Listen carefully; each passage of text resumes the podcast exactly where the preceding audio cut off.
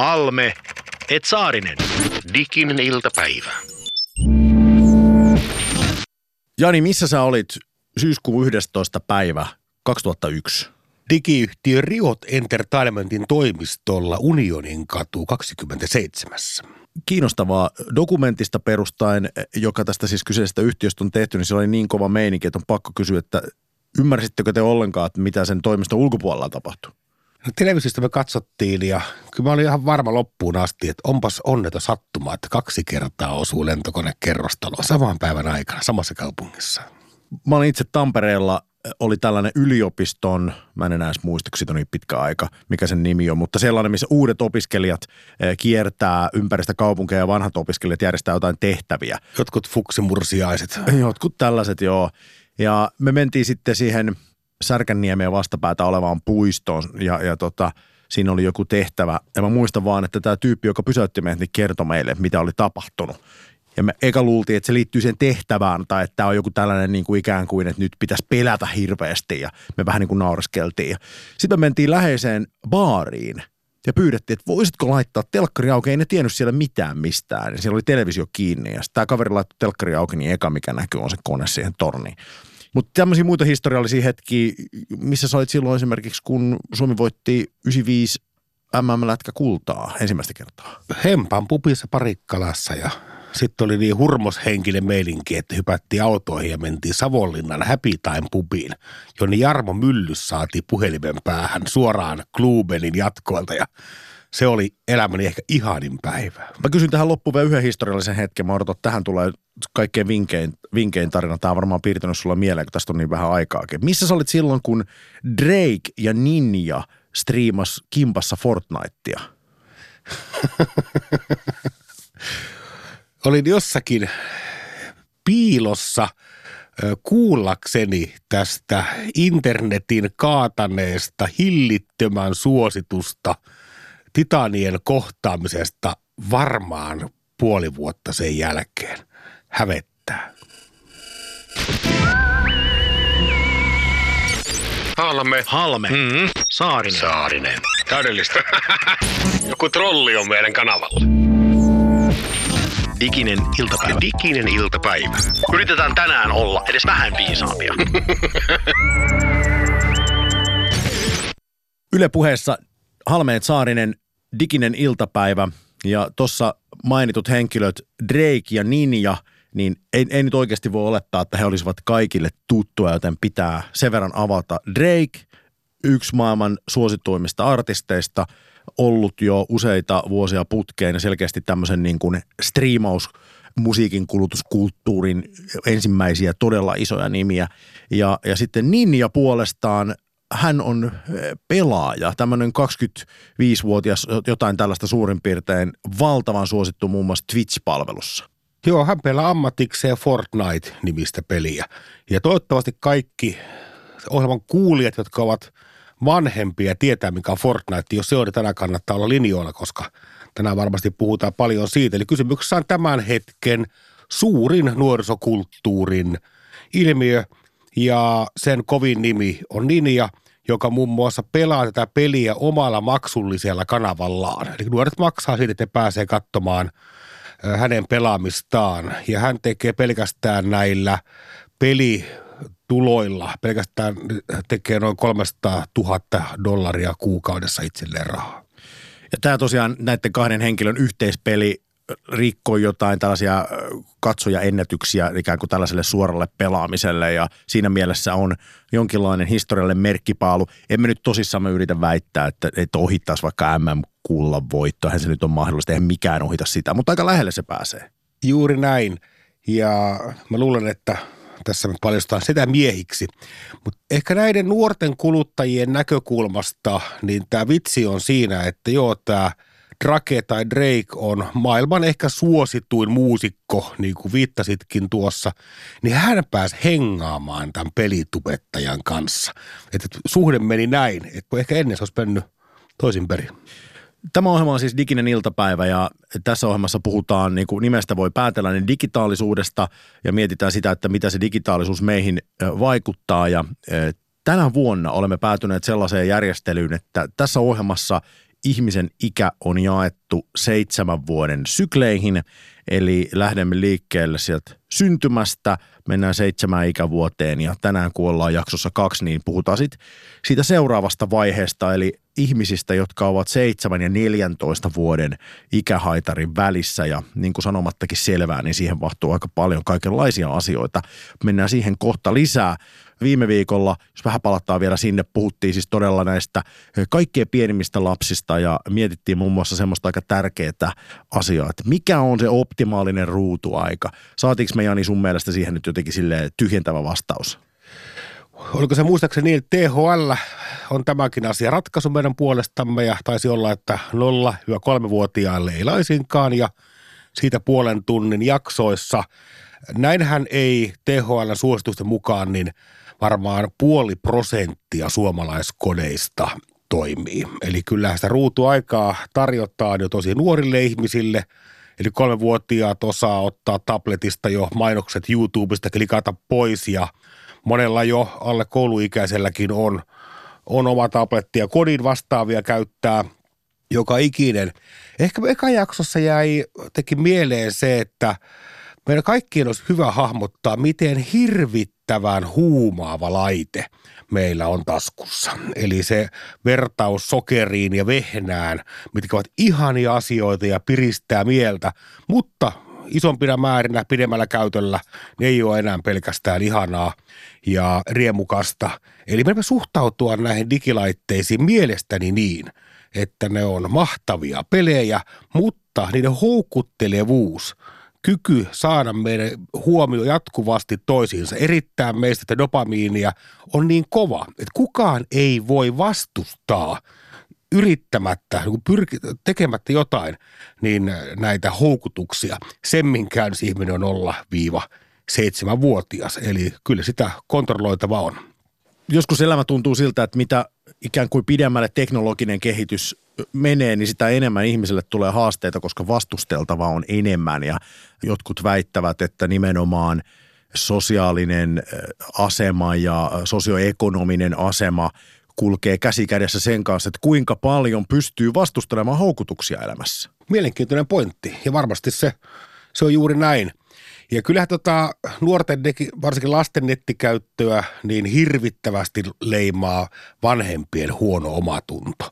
Että eka jaksoa varten niin me haasteltiin kymmeniä pienten lasten vanhempia ja kaikkia hävetti jotenkin se, että miten paljon meidän lapset oikein käyttääkään sitä ja tässä kohtaahan toki toivoisi sitten vaikkapa videopalveluiden tekijöiltä, YouTube, Yle Areena, heitynä yläkertaan vaan, niin vähän vastaan tuloa. Että esimerkiksi sen seuraavan videon automaattisen soittamisen, autoplayn, sen voisi laittaa vaikka valikkoon, että se löytyy sieltä, jossa ehdoin tahdoin haluat. Kun tuntuu, että joka ikinen perhe, joka ikisenä päivänä joutuu semmoisen repimisoperaation tekemään, missä uusi video lähtyy liikkeelle, vaikka yksi luvattiin vaan ryhmähauta katsoa, ja sitten kiskotaan, kun aikoinaan sukkaa siinä vanhassa mainoksessa, missä ne kaksi pikkupiskiä sitä sukkaa pistää pitkäksi, niin samannäköisiä kohtaamisia on kaikkialla. Että tulkaa nyt vähän vastaan suomalaisia vanhempia, ne yrittää kaikkensa. Ikinen iltapäivä. Yle puheessa Tomi Saarinen ja Jani Halme ja Tämä ohjelma on diginen iltapäivä ja kuten jo kävi ilmi, niin tänä keväänä olemme jakaneet ihmisen elämän seitsemän vuoden osiin ja tarkastelemme sitä, että mitä digitaalisuus tarkoittaa kullekin ikäryhmälle tänä päivänä ja toisaalta sitten myös totta kai tulevaisuudessa. Ja tänään puhutaan siis ihmisistä, jotka ovat 7-14-vuotiaita ja tässä kun ruutuajasta on puhuttu ja ruutuajasta nimenomaan niille – vähän nuoremmille lapsille, niin jotain faktaa näistä tämän päivän aiheena olevista ihmisistä on olemassa. Lasten ja nuorten vapaa-aikatutkimus viime vuodelta selvitti muun muassa 7-9-vuotiaita. Siellä 56 prosenttia vietti ruudun ääressä alle kaksi tuntia päivässä. Ja tämä kaksi tuntia oli nyt joku tällainen suunnilleen tämän ikäiselle se maksimi ruutuaika päivässä. Ja siis 56 pinnaa tosiaan käyttää alle kaksi tuntia päivässä, mutta siis tarkoittaa toisinpäin ajateltuna sitä, että 44 prosenttia käyttää enemmän 7-9-vuotiaista. Ja sitten kun mennään vähän vanhempiin, niihin 10-14-vuotiaisiin, niin siellä 76 prosenttia varhaisteinestä käytti laitteita jo enemmän kuin kaksi tuntia päivässä. Ja sitten se, mikä on aika hurjaa, on se, että näistä 10-14-vuotiaista, niin 7 prosenttia käyttää laitteita enemmän kuin kuusi tuntia päivässä. Se on Jani jopa ehkä pikkasen enemmän kuin mitä sä käytät. Se on suurin piirtein siellä. Että mullahan muutenkin vähän tämmöinen lapsen internetkäyttö, eli paljon liikkuvaa kuvaa ja paljon pelaamista. Siitähän tämän ikäisten nettikäyttö koostuu. Onko tämä nyt sitten uhka vai mahdollisuus? Että lapset käyttävät internettiä ja kaikenlaisia digitaalisia näyttöjä näin paljon. Niin, tästähän me viimeksi puhuttiin viime jaksossa varsin paljon siitä, että kyllähän se aatoksen pitäisi varmastikin mennä siihen, että mitä sieltä oikein tehdään ja katsotaan. Eli sen puhtaan ruutuaika mittaamisen sijaan niin tolkullista tekemistä, mutta kyllähän se on varmasti houkutteleva iltapäivävahti, se YouTube tämä, että mitä sieltä laitteista lopulta katsotaan ja miten niitä laitteita käytetään, lienee nyt tosiaan tässä se olellen pointti. Ja nyt kun puhutaan digiloikasta ja, ja ajatellaan, että nyt kaikille pitää antaa digitaaliset laitteet käyttöön mahdollisimman nopeasti, että ihmiset varmasti ovat mukana tässä loikassa, niin se saattaa synnyttää jossain tapauksessa myös vähän niin kuin väärinkäsityksiä digitaalisuuteen oppiminen ei välttämättä tapahdu ihan vaan niin, että lapselle annetaan laite kouraan ja sanotaan, että siinä on pelit, älä riko ittees. Ja äh, jotkut äh, lähipiirissäkin olevista ihmisistä ovat muun muassa kritisoineet sellaista asiaa, että kun he menee vaikka kirjastoon, niin siellä kirjastossa on lapsille tarjolla nämä digitaaliset laitteet. Ja se peruste on se, että annetaan kaikille mahdollisuus oppia näitä digitaalisia ympäristöjä. Mutta se kysymys lienee se, että onko se oikea tapa opettaa lasta digitaalisuuteen, että annetaan se laite käteen ja sanotaan, että hyppää loikka yksinässä. Niin kukaan ei varmaan koe tekevänsä näin, mutta oikeasti noinhan se juuri menee. Mä tätä ohjelmaa varten, joka tänään tosiaan käsittelee alakouluikäisten ihmisten suhdetta digitaalisuuteen, niin haastattelin noin kymmentä opettajaa ja oli se paikkapaikkoon aika murheellista kuultavaa. Eli ei voi olettaa, että nämä diginatiivit oppii suoraan digitaitoja vain vaikkapa itse käyttämällä, vaan kyllä siinä pitää ihan kouluttaa ja kasvattaa. Eli muun muassa tämän opettajan kanssa, kenen keskustelin, niin tosi paljon alakoululaisilla oli vaikeuksia muun muassa saada näppäimistöltä isot alkukirjaimet. Eli Siftin käyttö oli jäänyt kokonaan väliin, jopa ihan perustiedon haussa oli vaikeuksia ja salasanan keksiminen niin, että muistaa se kaksi kertaa peräkkäin, niin paikkapaikoin ihan älyttömän hankalaa. Tabletteja koulussa ei ole kaikille, tai jos on, niin ne on Microsoftin vanhaa roinaa, läppäreitä ei riitä ja niin edelleen. Eli minusta vaikutti siltä, että me ollaan osin vähän liikaa huolissaan siitä, että kouluissa käytetään – digiä liikaa.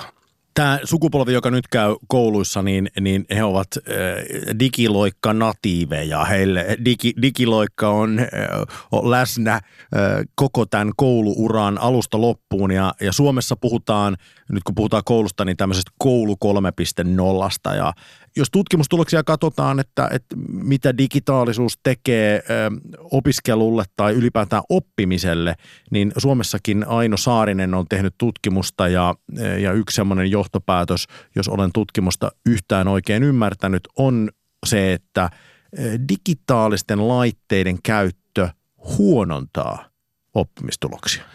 Ja varmasti löytyy tutkimus, jonka mukaan se parantaa oppimistuloksia. Tämä ajatus tästä huonontamisesta perustuu siihen, että kun ihminen lukee vaikka kirjaa tämmöiseltä diginäytöltä esimerkiksi käyttäen vaikka linkkejä, että sulla on tämmöistä hypertekstiä, niin se ongelma on siinä, että se muistijälki, joka tästä lukemisesta jää, on selvästi huonompi kuin silloin, kun luetaan sellaista ihan manuaalista vanhan liiton kirjaa. Ja tämä on yksi asia, jota näiden nuorten kohdalla on myös paljon pohdittu, että mitä tämän ajan lapset ja nuoret, minkälaista vaikutusta tällä digitaalisuudella on heidän aivoihin. Niin kuin tässä ohjelmassa on jo todettu, niin, niin kaikki media vaikuttaa siihen, minkälaisiksi meidän aivomme kehittyvät. Ja, ja yksi tällainen huoli, joka myös pohjaa tutkimustuloksiin, on se, että selkeästi näiden tänään keskustelun alla olevien nuorten aivot kehittyvät niin, että eh, siellä saattaa olla tällaista eh, lyhytaikaista muistia. Se toimii paremmin, he pystyvät ehkä jollain tavalla handlaamaan useampia asioita siinä lyhytkestoisessa muistissa, mutta ongelma on siinä, että tällaiset tämmöinen niin syvä oppiminen heikentyy. Ja yksi asia, mihin tämä digi, digi, digi toki liittyy, on sitten uni. Eli varsinkin näiden meidän kouluikäisten ihmisten untahan tutkittu valtavan paljon ja tilannehan on se, että huonosti nukkuminen, liian vähän nukkuminen, jatkuva korvausuni on maailmanlaajuinen lasten ilmiö. Ja se on mittailtu, että viikonloppuihin keskittyvä korvausuni, koko ajan panna univelkaa pois, niin se vastaa rasitukseltaan Atlantin yli lentämistä. Ja jokainen aikuinen, joka sen on tehnyt, niin voi kuvitella, miten rankkaa se oikein on. Ja tämmöisiä yhteyksiä on myös löydetty sitten – oppimisvaikeuksien ja digin välillä. Eli ei välttämättä se, että se laite itsessään olisi, etteikö se kykenisi koulussa olemaan iloksi ja hyödyksi, vaan tavallaan ne muut vaikutukset sen ympäriltä sitten. Digisessä iltapäivässä puhutaan tänään siis 7-14-vuotiaista ja mietitään, että miten digitaalisuus vaikuttaa heidän elämäänsä. Ja niinpä mä luulen, että tässä kohtaa on hyvä ottaa laite kauniiseen käteen, ja ottaa sillä yhteys maailman toiselle puolelle. Diginen iltapäivä. Miten meille taviksille käy tässä kaikessa?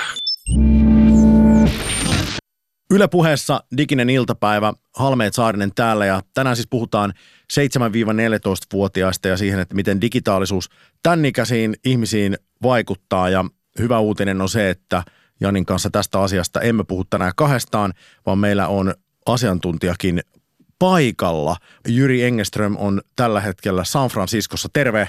Terve. Siellä San Franciscossa on vähän eri kelloaika kuin täällä ja varmaan vähän erilainen ilmastokin. Jos sä nyt kuvailisit lyhyesti, että miltä elämä San Franciscossa vaikuttaa just tällä hetkellä, niin miltä se vaikuttaa?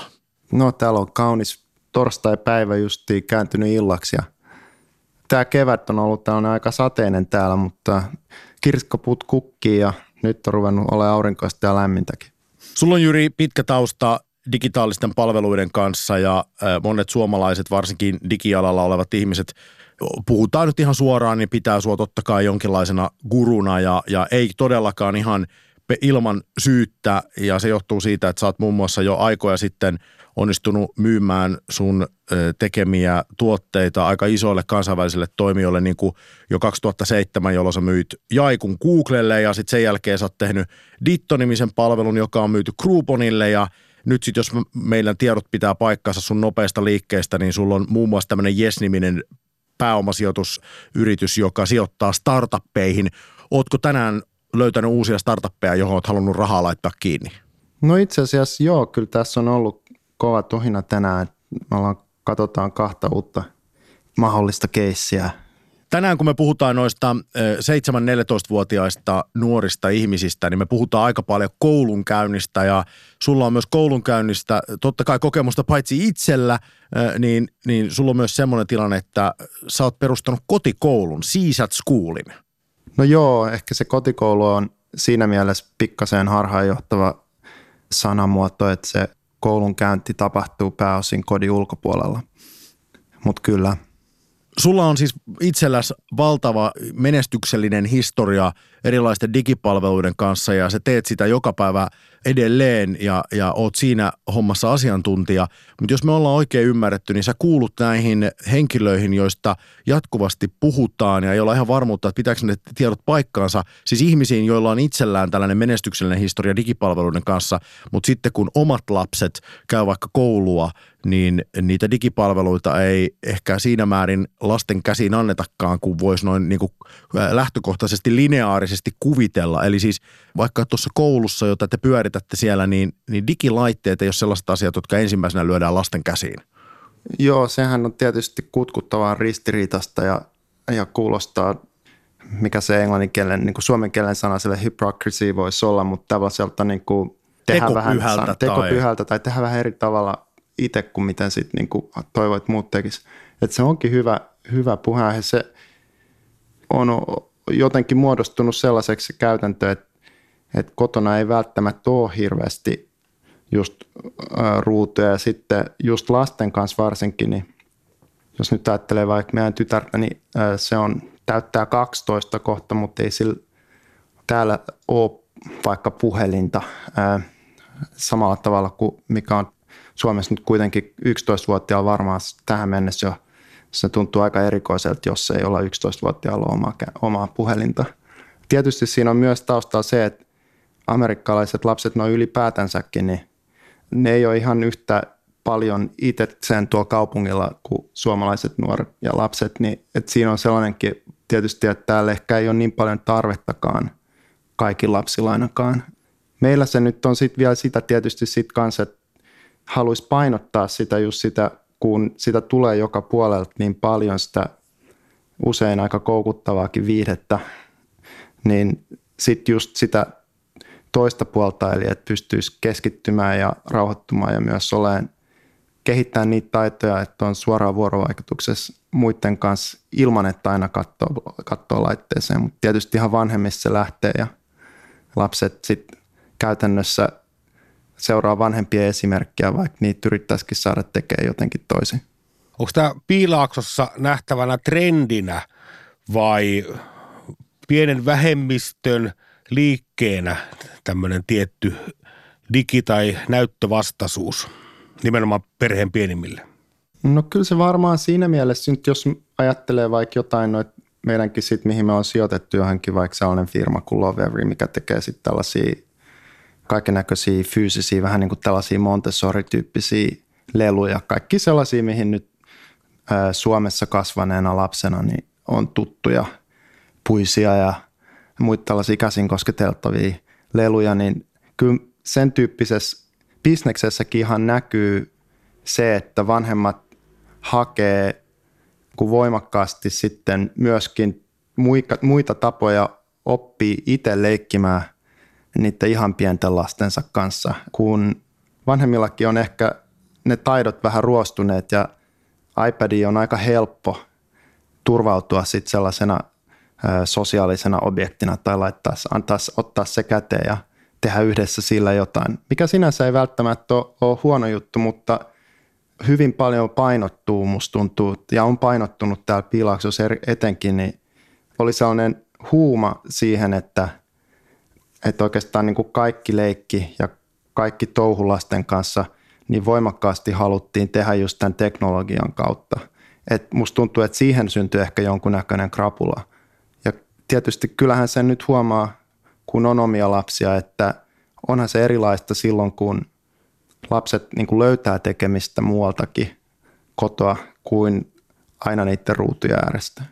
Pakko kysyä suoraan Jyri, kun sä siellä piiloksossa oot ja tunnet näitä ihmisiä, kun pitkään on puhuttu siitä, että esimerkiksi Steve Jobs tai Bill Gates on omilta lapsiltaan käytännössä riisunut nämä näytöt pois, niin ei tämä ihan sitten ilmeisesti ole urbaani myytti, vaan sä voisit ehkä tuolla sun taustalla vahvistaa, että tässä saattaa olla jotain siis ihan totuuspohjaa, että useat teknologiapomot tekevät näin. Joo, kyllä ainakin näistä mun tutuista Bill Gatesia en kyllä tunne, mutta ainakin Jobsin tyttären tunnen ja voin vahvistaa, että kyllä se pitää paikkansa, että kotona ei heillä ainakaan hänen mukaansa saanut näitä laitteita käyttää. Tietääks he jotain, mitä me ei tiedetä? Mä luulen, että niillä on ehkä niin kuin riittävästi auktoriteettia ja itsemääräämisoikeutta päättää.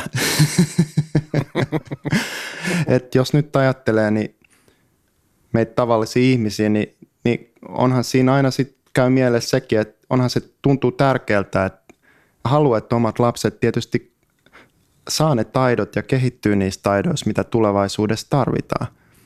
Ja jos niitä rupeaa ehdoin tahdoin sitten vaikka justiin estämään, että oma lapsi niitä oppii, niin voihan sen kuvitella, että siitä voi olla kauheat seuraukset sitten myöhemmin.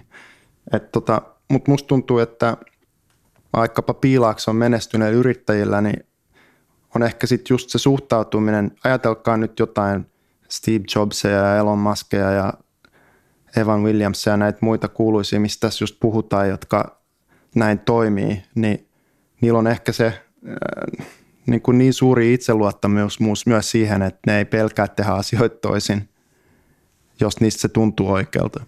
Tämä maailma on aika erilainen kuin se oli vielä kymmenen vuotta sitten ja opetuskin tulee aika kovalla vauhdilla eh, perässä eh, niissä asioissa, jotka muuttuu. Ja, ja varmasti ne ihmiset, jotka opetussuunnitelmia tekee, niin siellä on aika kova paine siinä tavallaan ristitulessa samaan aikaan tiedostaa, että varsinkin kun puhutaan näistä tosi nuorista ihmisistä, niin he tarvii vielä tämmöisiä ihan konkreettisia leikkejä, jotta tietyt esimerkiksi motoriset kyvyt kehittyy. Toisaalta pitää olla toisten ihmisten kanssa, että tietyt asiat kehittyy, niin kuin vaikka empatia tai, tai toisten ihmisten kautta peilata itseään ja sitä kautta saada sitä omaa minäku, minäkuvaa kehitettyä. Mutta samaan aikaan pitäisi opiskella eh, ikään kuin näitä digitaalisia taitoja, jotta voi pärjätä tulevaisuudessa – Suomalaista koulusysteemiä on pidetty Suomessa varsin arvossaan ja meillä Suomessa ajatellaan, että, että tämä meidän koulu on vientituote.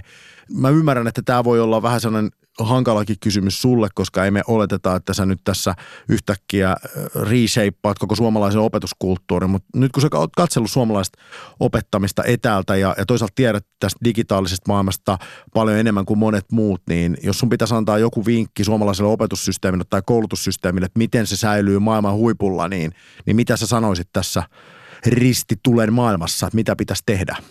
No ehkä mä sanoisin niin, että kyllähän tämä kaikki lähtee – ja se, mikä Suomessa on hyvin, on, että jos, jos ajattelee nyt meidänkin lapsia, niin, niin ne nauttii siitä, että ne pääsee Suomeen kesäksi, koska jos niiltä kysyy, niin niille, mikä amerikkalaisille tulee välillä vähän yllätyksenä, kun amerikkalaiset ajattelee, että Amerikka on tämä tietysti vapauden maa, missä on vapauden patsaskin, mutta että heidän näkökulmasta Suomi on ja nimenomaan ää, paikka, missä me asutaan Helsingissä, on, on edustaa niille vapautta, koska ne pääsee vapaasti liikkumaan pyöräilemään.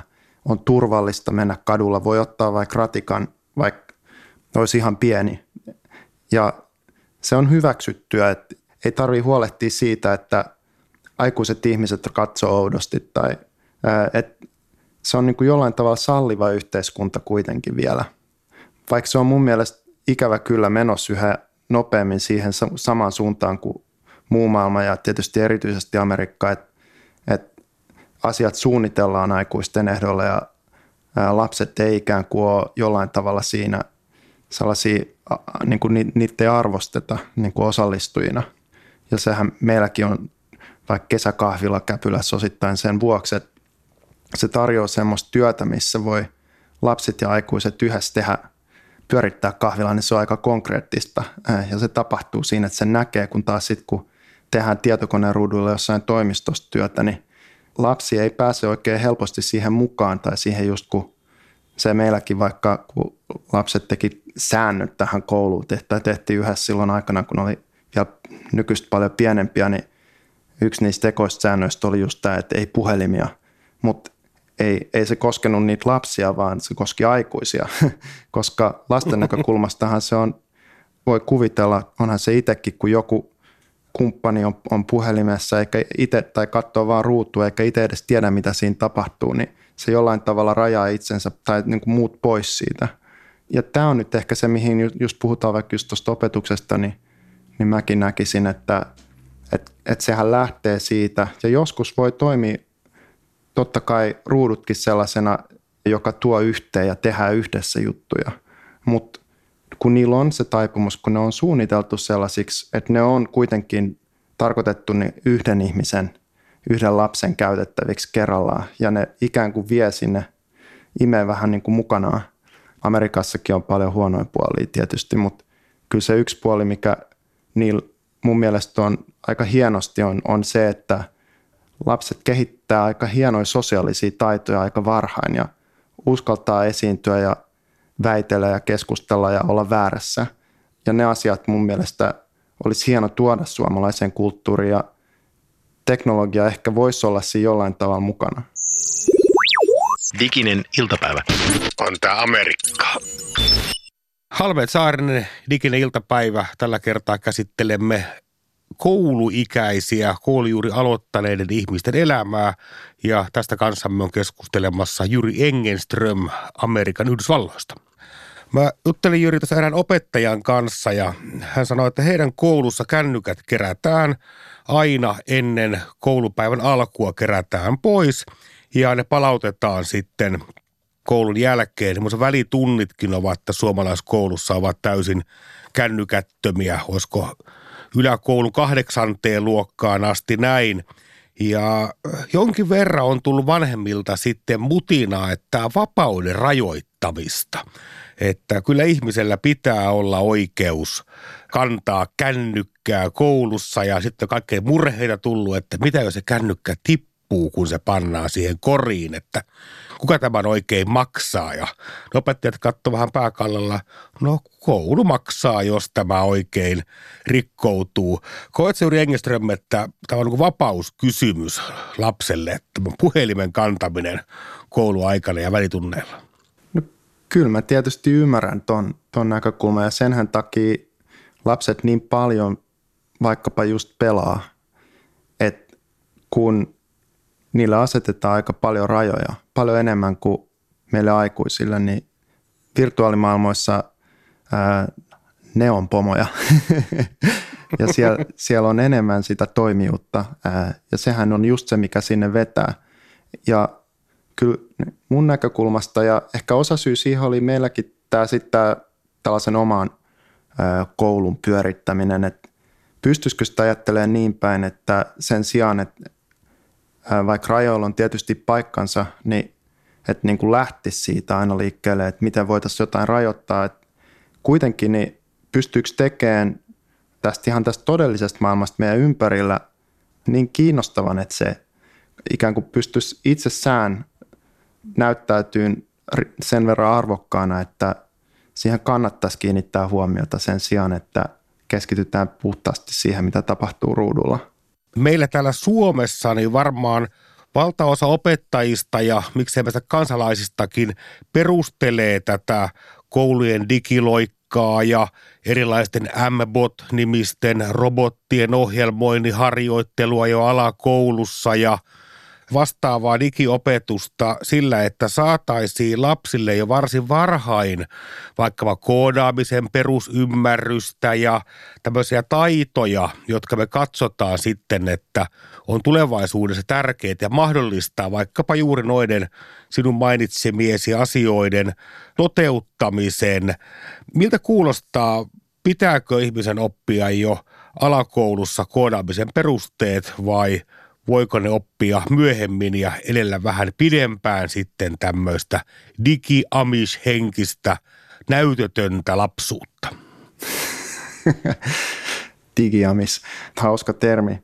Mun mielestä äh, sehän on hyvä just, että osaa ohjelmoida tietokonetta ymmärtää, miten se toimii. Ihan samalla tavalla kuin hyvä osata korjata autoa tai rakentaa ja korjata vaikka vanhoja rakennuksia, omaa puutaloa tai mökkiä tai mitä se nyt onkaan. Et, et kyllähän nämä on just niitä kättentaitoja ja ilman muuta koodaaminen ja ohjelmointi on osa sitä kättentaitoja repertuaaria. Se, että tarvitsi nyt ihan kaikkien välttämättä sitä osata, niin ehkä se nyt just tuntuu siltä. Niin kuin samalla tavalla vaikka varmasti tuntui silloin, kun radio ja vaikka autot tuli, että – se tuntuu niin valtavalta ilmiöltä, että kaikkien siinä juuri sillä hetkellä kasvavan sukupolven niin kuuluisi jollain tavalla oppi ymmärtämään niitä ja olla siinä mukana. Sitä painotetaan nyt niin paljon, että sillä saralla ei ehkä ole, ole niinkään huolenaihetta, mutta ainahan se tulee jonkun kustannuksella. Ja jos nyt näin yleisesti maailmassa ajattelee, ja kyllä musta Suomessakin, että se minkä kustannuksella se tulee, niin kyllä se tulee ää, taiteiden, kirjallisuuden, runouden, luonnon ymmärtämiseen, siellä olon ja myös sen meidän keskinäiseen niin kuin suoran vuorovaikutustaitojen opettelun kustannuksella usein. Ja jos nyt vaikka Darwin kuolinvuoteellaan eniten katu sitä, että kirjoitti, että minusta on tullut kuin kone, ajattelen vain – numeroina ja laskelmoiden, enkä, en, että olisinpa ymmärtänyt niin kuin vähintään kerran viikossa lukea runoutta ja kuunnella musiikkia. Ja tämä toistuu. Niin musta tuntuu, että jos jotain, niin nämä on niitä asioita, mitkä tuskin katoaa niin kuin meidän jotenkin inhimillisyydestä. Ja mä pelkään, että tämä teknologian painottaminen ja koodaamisen painottaminen ja tämä, niin se jollain tavalla voi johtaa siihen, että me huomaamattamme niin kuin te- tehdään itsestämme ja tehdään lapsistammekin jollain tavalla vähän niin kuin koneita. Ja sen tietää, että me ei koskaan voida olla yhtä hyviä kuin ne koneet itse. Et jos jotain, niin se on todennäköisesti sellainen kisa, mitä me ei koskaan voida voittaa. Tämähän on tämmöinen klassinen moido-tyyppinen yhteiskunnallinen tilanne, eli juuri silloin, kun tarvittaisiin ihmistaitoja ja taideaineita, niin me karsitaan niistä ja aletaan opettaa yhä enemmän koodaamista. Mun on pakko palata tuohon sun mainitsemaan teidän perheen digikäyttöön, eli klassinen tai nykyään tämmöinen iso siirtymä riitti Suomessahan on seitsemän vuoden ikä, kun mennään kunnolla kouluun, niin siinä vaiheessa tosi moni saa ensimmäisen kännykkänsä. Ja äh, sä kerrot tuossa, että sun lapsi on 12-vuotias, eli kuudennella luokalla, mutta ei omista puhelinta. Minkälaisten huuton ja metakan ja tappelun jälkeen tähän on päädytty? Suomalainen lapsi Helsingissä niin tekisi vallan kumouksen ja protestin ja lakkoliikkeen, jos ei saa luuria – viimeistään 12-vuotiaana? No joo, se on ehkä osittain se, että täällä on erilainen maailma, erilainen yhteiskunta. Ja sitten se, että jos kasvaa kodissa, missä jollain tavalla ei ehkä tunnu, että sitä tarvii niin paljon. Ja, ja sellaisten kavereiden ympäröimänä, jotka, jolle välttämättä muillakaan ole. Ja tämä oikeastaan nyt palaa siihen, että – musta tuntuu, että se on oikeastaan aika terve tapa käyttää tätä teknologiaa. Nyt jos jotain, niin nämä, varsinkin täällä piilaaksossa, missä nyt jos tätä teknologiaa rakennetaan, niin ehkä eniten keskustellaan näistä kaikista eri tavoista, miten me pystyttäisiin rajoittamaan sen liikakäyttöä. Jos nyt ajattelee vaikka näitä viimeisimpiä ominaisuuksia vaikka Applen puhelimissa, niin se, mistä puhutaan, on, että miten pystyttäisiin kehittämään niistä parempia niistä systeemeistä, jotka – mittaa sitä aikaa ja miten me paljon me käytetään sitä ja koittaa estää sitä, niitä niin kuin näiden laitteiden liiallista käyttöä. Niin tavallaan on tyytyväinen siitä, että huomaa, että on se mahdollista ihan, ihan helppoakin oikeastaan elää ilman niitä sellaisia ongelmia. Mutta sitten samaan aikaan, niin kyllä mä tykkään yhdessä opetella koodaamaan Pythonilla. Viimeksi meidän tytöt ohjelmoi tällaista virtuaalista eläinkauppaa, että ne elää näistä niin kuin tarinoista, niin kuin lapset elää puoliksi aina jossain virtuaalimaailmassa, tarinamaailmassa ja, ja puoliksi todellisuudessa. Ja sehän se mielikuvitus on just se kaikista upein puoli tässä koko kuviossa, että siihen voi löytää niin kuin sekä laitteesta että laitteiden ulkopuolelta niin kuin loppumattomia mahdollisuuksia. Viime kädessä ei mun mielestä niin kuin ole yhtä oikea tapa olla vaikka hyvä vanhempi tai edes hyvä opettaja. Ja musta tuntuu, että ei anneta kuitenkaan sen lapsen mennä sen proverbiaalisen pesuveden mukana tässä, että koitetaan nyt jollain tavalla niin kuin tehdä tästä liian mustavalkoista, koska meillä on niin kuin hienoja ihmisiä, jotka kykenee tekemään tätä sekä ää, niin kuin teknologian kanssa että ilman. että jos jotain, niin mun mielestäni ei unohdeta kaikkea sitä hienoa, mitä me ollaan opeteltu tekemään ja mistä meillä on vielä jäljellä näitä kaikkia vanhoja tapoja ja käytäntöjä jostain saunavihdan tekemisestä ää, niin kuin koivusta juhannuksena niin kaikkeen muuhun, koska ää, onhan se surullista silloin, jos me ei enää samalla tavalla kuljeta ympäristössä ää, ja ikään kuin, niin kuin arvostetaan niitä asioita, mitkä on ihan ilmaisena siinä meidän ympärillä, kun kuitenkin nykyisin – App Storessakin rupeaa kaikki maksamaan ja se on jollain tavalla aika kaupallistettu toimintaa, se internetin käyttö. Nämä on niitä juttuja, mitä musta tuntuu, että me niin kuin Suomessa mä vaan niin toivon, että, että niin kuin mun lapsen lapsetkin vielä sitten ikään kuin näkee, että, että Suomessa niitä on, vaikka ne täältä puuttuisi. Mahtavia aatoksia, kiitoksia, että jaoit niitä meidän ja koko Suomen kanssa. Yle Puhe, diginen iltapäivä. Yle puheessa diginen iltapäivä, Halmeet Saarinen täällä ja tuossa edellä puhui meille Jyri Engenström, mies, joka on siis todella tehnyt jo mittavan uran nuoresta iästään huolimatta digitaalisten palveluiden parissa on myynyt pari yritystä ulos erittäin isoille digijäteille ja nykyäänkin tekee töitä siis pääomasijoittajana ja etsii uusia startuppeja. Asustelee siis Paloaltossa Kaliforniassa ja edelleen omaa myös kytkyn Suomeen, eli niin kuin itse mainitsin, niin pyörittelee myös Helsingissä kesäkahvilaa ja näin ollen tekee siis paljon muitakin asioita kuin pelkästään liikkuu digitaalisissa ympäristöissä. Ja se varmaan hienosti tuosta haastiksesta kävikin ilmi, että Jyrillä on aika tällainen laaja holistinen katse ihmiselämään. Ja Siinä tiivistyy myös hienosti se asia, miksi lapset tietenkin mielellään käyttävät paljon digilaitteita ja miksi he haluavat aikaansa siellä viettää, koska siellä he voivat olla pomoja – virtuaalimaailmassa. Ei kukaan tule sanomaan, että älä tee totta tai älä tee näin ja isi ja äiti ei ole komentamassa ja se tietenkin on houkuttelevaa mennä sellaiseen maailmaan ja, ja to, toisaalta sitä kautta varmasti voi oppia myös hyviä asioita, mutta se, että jos ikään kuin siellä ei ole minkälaista kontrollia, niin tietysti riskit on isot, että siellä myös saattaa olla, että jopa minä kuva vääristyy ja, ja tämän tyyppiset jutut. Ja monesti näkee tällaisia lehtiartikkelejakin, missä kerrotaan ihmisistä, jotka kuolinvuoteellaan toivovat, mitä he eivät olisi tehneet ja olisivat tehneet ja hienosti toi haaste summautui siihen Darwinin ajatukseen, että Darwin kuolinvuoteellaan koki sen ikään kuin huonoksi, että hänestäkin on tullut kone. Ja eikö tämä nyt ole tämä kauhukuva meille kaikille, että me menetämme ihmisyyden ja olemme vain kasa-algoritmeja, jotka kilpailee koneiden kanssa ja lopulta tulemme häviämään sen taiston. Ja tämähän on se dystopia, mihin me emme halua.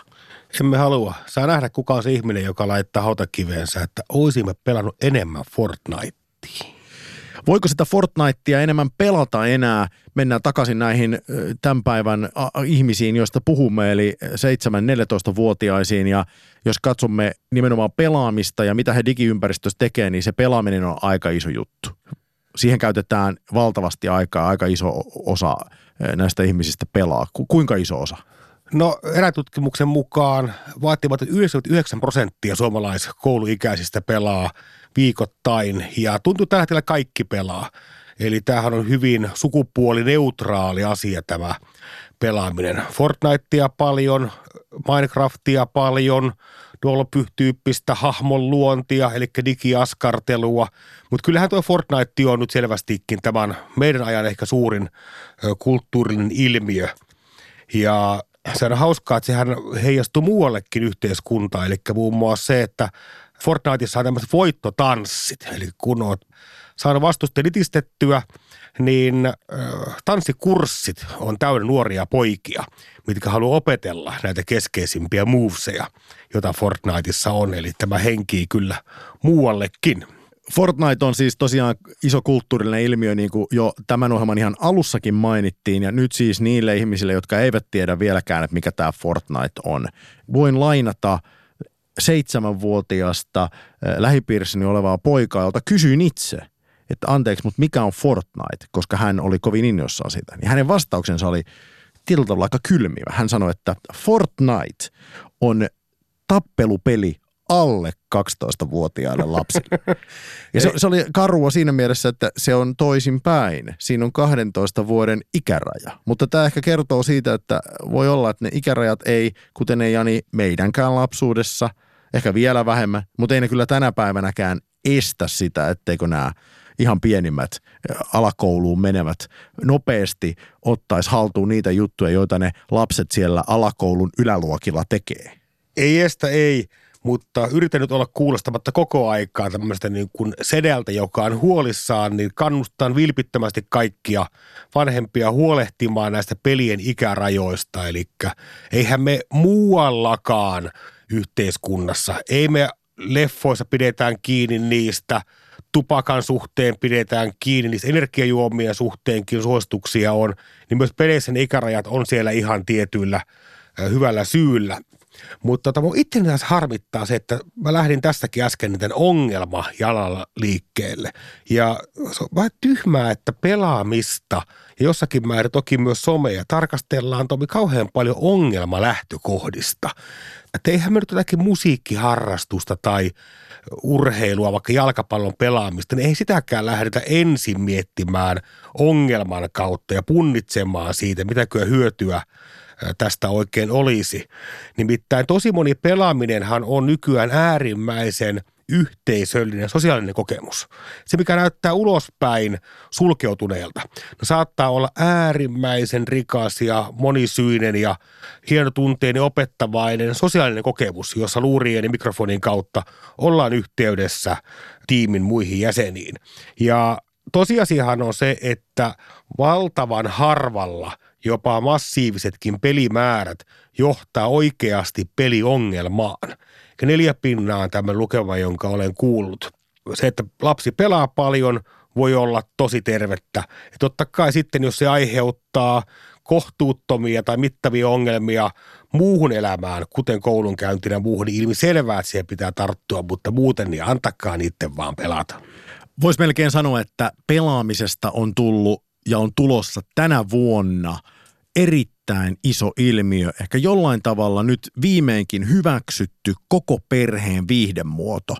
Ja mä oon nyt Jani tosi paljon miettinyt tätä, että pitäisikö tästä olla vähän just surullinen, koska musta tuntuu, että pelaamisesta nyt, kun sillä on alettu tienata rahaa, niin nyt siitä on tullut hyväksytty. Nyt sitä ei enää ikään kuin – nähdäkään uhkakuvana niin paljon. Ja tämä siis, tämä mun väite perustuu siis siihen, että nyt viime aikoina, jos olet katsellut uutisia, niin Suomessakin meidän menestyneet e-sports-joukkueet on alkanut saada tosi paljon julkisuutta ja aika usein, melkein ensimmäisissä asioissa mainitaan aina se, että minkälaisista palkintorahoista nämä henkilöt pelaa. Ja silloin kun mä oon joskus aikoja sitten alkanut pelaa Counter-Strikea, joka on siis ammuntapeli, jossa siis häikäilemättä ammutaan vihollisia ja, ja veri lentää ja, ja ruumiita makaa siellä ja täällä, niin ei sitä silloin kukaan ajatellut vaan miten siisti urheilulaji. Mutta heti kun siitä alkoi ihmiset tienata rahaa, niin nyt siitä on tullut jotenkin yleisesti hyväksyttyä ja, ja e-sportsista on kasvanut valtava iso ilmiö. Nyt jopa SubTV alkaa lähettää e-sportsia suorana TV-kanavalla Suomessa. Me elämme jonkinlaista historiallista aikaa nimenomaan mitä tulee pelaamiseen. Pelaamisen ohella, Tomi, tämä alakoulu ikäluokkahan viettää valtavasti aikaa YouTubessa. Näin me ollaan todettu muun muassa silloin viime kaudella, kun puhuttiin tubettamisesta ja, ja sanotaan näin, että vuosi sitten kun siitä puhuttiin, niin se ei ole osoittanut mitään vähenemisen merkkejä tämä ilmiö, vaan päinvastoin. Ja tämä on mennyt, tämä kerronta on mennyt yhä monipuolisemmaksi. Eli nyt jos miettii vaikka meillekin tuttuja tubettajia, mitä he oikein tekee. He pitää vaikka verkkopäiväkirjaa, kertovat koko ajan, että kävin parturissa ja tässä on mun uusi tukka ja tehdä erilaisia hassuja haasteita yleisön kanssa, että laittaa että kuinka monta vaahtokarkkia saat suuhun mahtumaan. Mutta tubettamisen oikeastaan lajityyppi, äh, genre, niin se vaan laajenee. Ja mä törmäsin äärimmäisen mielenkiintoiseen, mulle kokonaan uuteen tubettamisilmiöön, jota oikeasti on aika vaikea määritellä. Eli kysymyksessä on tämmöinen – kuin draama-ohjelma, tämmöinen jatkokertomus, jossa tubettajat vähän niin kuin faktaa ja fiktiota sekoittain kuljettaa tosi huippuhienoja tarinoita. Yksi tämmöinen tubettaja muun muassa Rebecca Chamolo, joka on rakentanut omalle kanavalleen useamman tuotantokauden mittaisen jatkokertomuksen, jossa seurataan, pystyykö Quadrat-niminen ryhmä tuhoamaan internetin. Me tapasimme Anna-Leelan 12V ja kysyimme, mitä tämä Rebecca Zamolo oikein tekee. No ennen se teki paljon hauskoja videoita, nyt se tekee semmoista videosarjaa, jonka nimi on Game Master. Mitä tapahtuu Game Master-videoissa? No ne saa vihjeitä tai videoita Game Masterilta, joissa ne sitten löytää vaikka jonkun toisen vihjeen, joka vie ne sitten lähemmäs jotain isompaa juttua. Öm, joillakin tyypeillä se yrittää tuhota internetin tai jotain muuta. Ja joillakin se yrittää, siis sillä Rebecca Samololla se yrittää pysäyttää sen toisen tiimin, joka yrittää tehdä jotain pahaa. Minkä nimellinen tämä tiimi on? Quadretti. Quatretti. Joo. Ja mihin Quatretti, mitä Quatretti yrittää siis tehdä? No sitä mä en ole ihan varma. Mä ainakin luulen, että ne yrittää tuhota internetin, mutta saattaa olla, että ne tekee jotain muuta. Aivan. Ja mitä Game Master tekee? No se antaa sille vihjeitä, että se voi pysäyttää joitain pahoja juttuja, joita ne yrittää tehdä. Ja äm, siis se niin kuin kouluttaa sitä Rebecca Zamoloa, äh, niin kuin, että se voi pysäyttää sen kvadretin. Jotta internet ei tuhoudu. Joo, tai joku muu juttu. Puhutteko te koulun välitunneilla Game Master-videosta? Joskus, mutta me katsotaan kaikki eri tubettajilta niitä. Eri tubettajilta? Mhm. Miten se, siellä on tekstillä eri tiedot sitten eri ihmisillä. Joo. Kertooko Rebekka Samola, että tämä on draamaa? Ei. Siis hän esittää, että se on totta. Mutta se ei voi olla totta. Saarinen. Halme. Saarinen. Halme. Saarinen. Halme. Thank you. No Tomi, ymmärsit sä, mistä on kyse? No siinä oli paljon mun mielestä tuttuja elementtejä. Siis mä ymmärrän, mä luulen, että mä ymmärrän sitä maailmaa. Että tämmöinen hienosti koukuttava maailma, joka on jollain tavalla pelottava, inspiroiva ja häilyy jonkinlaisen tämmöisen totuuden ja äh, fiktion rajamailla. Et se on kerrottu semmoisella tavalla, että se periaatteessa voisi niin kuin olla totta. Ja jossain kohtaa jopa varmaan vastaanottaja vähän niin kuin miettii, että onko tämä sittenkin totta vai onko tämä näyteltyä. Ja Kyllä tämä konteksti varmaan, että se on tubettamisen kehyksessä, niin se tekee siitä näytelmästä ja draamasta aika jotenkin väkevän ja vahvan, kun toinen kertoo, että mulle on muuten käynyt näin, että mä oon saanut vinkin, että internet tuhoutuu. Nyt lähdetään porukalla estämään tämä asia, että jossakin draaman ja tosi TVn jatkokertomuksen välimaastossa se varmastikin on. Ja tämähän on nimenomaan ton tubettamisen kerronnan valtava etu verrattuna esimerkiksi tämmöiseen mediaan. Että se itsensä esittäminen toteutuu vähän eri tavalla. Siinä on parempi ehkä luottamussuhde, se tuntuu henkilökohtaisemmalta kuin vaikka televisio, joka on broadcast-media, joka luonteenomaisesti ikään kuin hävittää semmoisen puhtaan äh, vuorovaikutuksen tai sen illuusion siitä, että juuri toi puhuu juuri minulle. Se parasosiaalinen suhde ei ole ehkä ihan niin voimakas ja, ja tässä on hienosti käytetty sitä hyödyksi ja tietyllä tavalla ehkä jollain tavalla se voi kerronnassa olla jotain radion ja TVn välistä, koska radiohan on myös valtava henkilökohtainen medium parhaimmillaan. Mutta joo, siis tosi kiinnostavaa ja, ja antaa osvittaa varmasti siitä, että minne ö, kerronta on näillä uusilla alustoilla menossa. Mehän nähdään vasta nyt ensimmäisiä tämmöisiä kokeiluja, että mihin kaikkiin ne pystyy ja tämä on ihan osoitus siitä. Diginen iltapäivä. Yle puheessa diginen iltapäivä, Tomi Saarinen ja Jani Halme täällä ja tänään on siis puhuttu 7-14-vuotiaista ja mietitty, että minkälaisessa digitaalisessa maailmassa he elää ja mitä siinä maailmassa pitäisi ottaa huomioon. Ja ilman muuta nyt jos ehkä tästä tämän päivän ohjelmasta nyt noin niin kuin vanhempana jotain pitää ottaa sinne niin kuin omaa työkalupakkia ja miettiä, että on, onko se oma työkalu ihan parhaassa terässä vai ei, niin ne kaksi työkalua voisi olla vaikka tämä Fortnite ja Rebecca Chamolo, että jos, jos nämä on jo hallussa, niin kaikki on ihan hyvin ja varmaan tiedät, missä lapsesi elää, mutta jos ei ole, niin ehkä nyt sitten kannattaa ottaa selvää, koska ne on kaksi aika isoa kulttuurillista ilmiöä nimenomaan näille tämän ikäisille vasta koulunsa aloittaneille lapsille ja nuorille. Ja pitää osata myös Fortnitein voiton tanssit flossaamisesta ällään asti. Tämänpäiväinen diginen iltapäivä on melkein kokonaan valmis, mutta eh, totta kai tähän loppuun pitää vielä hämmästellä asioita, joita internetistä löytyy ja nimenomaan sellaisia asioita, joita saa rahalla ihan kuka vaan itselleen. Kivaa. Vai kauhea? Kivaa ja kauheaa ensimmäinen keksintö on nimeltään Chumi.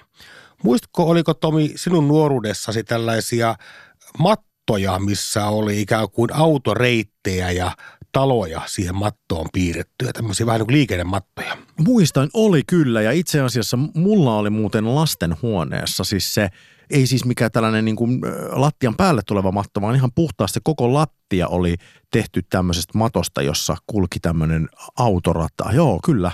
Kuulostaa tutulta. En muuta muistanut, nyt kun mainitsit, niin joo, näin oli. Ja nyt Kickstarterissa on tämmöinen järjestelmä nimeltään Zumi, jolla sun ei tarvitse itse sitä autoa liikutella suinkaan siinä matolla, vaan tämä on tämmöinen lapsille suunnattu koodaamista ja itseohjautuvien autojen toimintamekaniikkaa opettava järjestelmä, jossa ne lelut liikkuu, ne autot liikkuu siinä matolla ilman, että niitä tarvitsee kenenkään työnnellä, vaan niille annetaan ohjeita koodaamalla näihin autoihin erinäköisiä reittejä. Kiva vai kauheaa? Siis kymmenen vuotta sitten, vähän yli kymmenen vuotta sitten, maailman parhaat professorit MITissä ja Harvardissa, kun heiltä kysyttiin, että mitkä on ne ammatit, joita nyt tämä digitaalisuus ei tule tuhoamaan, että mitkä ammatit säilyy vielä pitkään, niin he sanoi muun muassa, että rekkauton kuljettaja ja nyt jo lastenkin autot on itseohjautuvia. Ja koska ihan vaan siitä ilosta, että nämä parhaatkaan mielet – eivät pystyneet tällaista maailmaa ennustamaan, niin mä sanoin, että tämä on ehdottomasti kivaa. Kiva ja kauhea toinen keksintö on Indiegogossa myynnissä. Sä oot varmaan nähnyt tai omistat dronin. Oon nähnyt, en, en mä kyllä omista. Mä oon ollut muun muassa tilanteessa, jossa kuvattiin yhtä musavideoa tämmöisellä dronilla. Oltiin purjen laivalla ja äh, oltiin kuvattu ihan koko päivä musavideo niin, että siinä oli yksi drone ja sitten totta kai muita kameroita.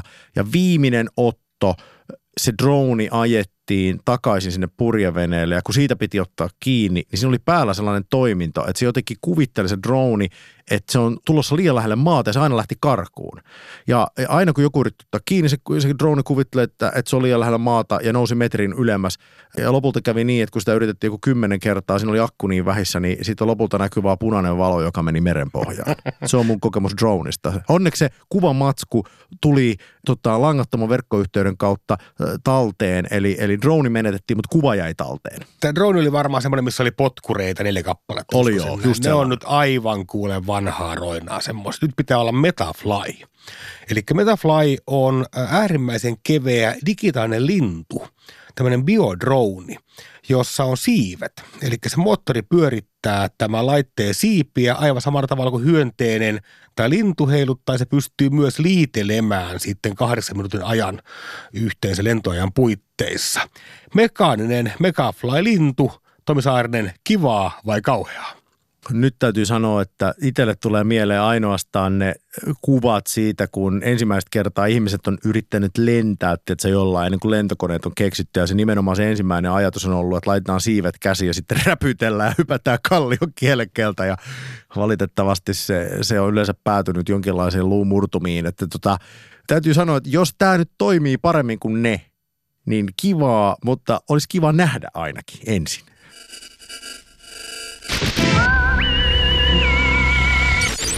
Diginen iltapäivä. Diginen iltapäivä. Yritetään tänään olla edes vähän viisaampia.